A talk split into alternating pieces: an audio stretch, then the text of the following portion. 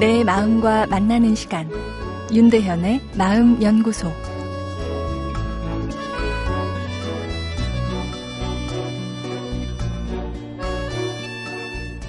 안녕하세요. 화요일 윤대현의 마음 연구소입니다.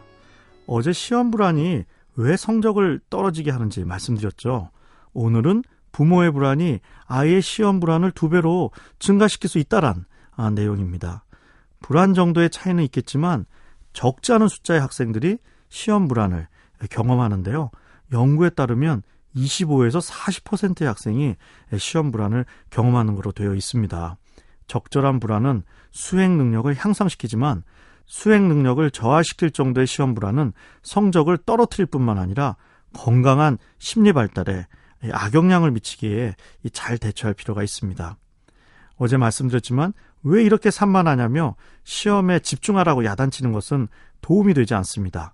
대신 결과보다 과정이 중요하고 소중한 가치라는 인식을 자녀의 마음에 전달해 주어야 하는데요. 말로만 과정이 중요하다 이야기하는 것은 별로 도움이 되지 않습니다. 자녀의 마음을 바꾸기 위해서는 부모의 진심이 담겨 있어야 하기에 부모도 인생관을 재조정해야 되는 문제라서 아, 이게 생각보다 간단치 않은데요. 스스로는 과정을 더 중요시 여기는 부모도 자녀에게는 성취를 인생의 목적으로 삼도록 다그치게 되는 경우가 대부분이죠. 내가 대학은 잘 갈 수 있을까?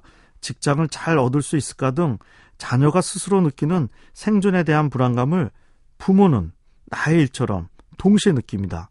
그러다 보니 그 불안감을 자녀에게 다시 투사하기 쉬운데요. 부모이기에 걱정이 되어서 하는 이야기가 자녀의 불안을 두 배로 만들게 합니다. 자녀 입장에서 보면 내 마음이 만들어내는 불안에 부모가 투사하는 불안까지 합해지기 때문이죠. 적당한 불안은 삶의 동기가 되어 공부를 더 열심히 하도록 할 수 있지만 시험 불안이 있는 자녀에게 불안을 증폭시키는 것은 공부에 할당할 작업 기억, 시험 문제를 풀 때 가장 중요한 이 작업 기억의 효율성을 빼서 공부 수행 능력을 저하시켜 버립니다. 아, 내일은 이 시험 불안인 자녀 어떻게 도와주어야 할지 이야기 나누겠습니다.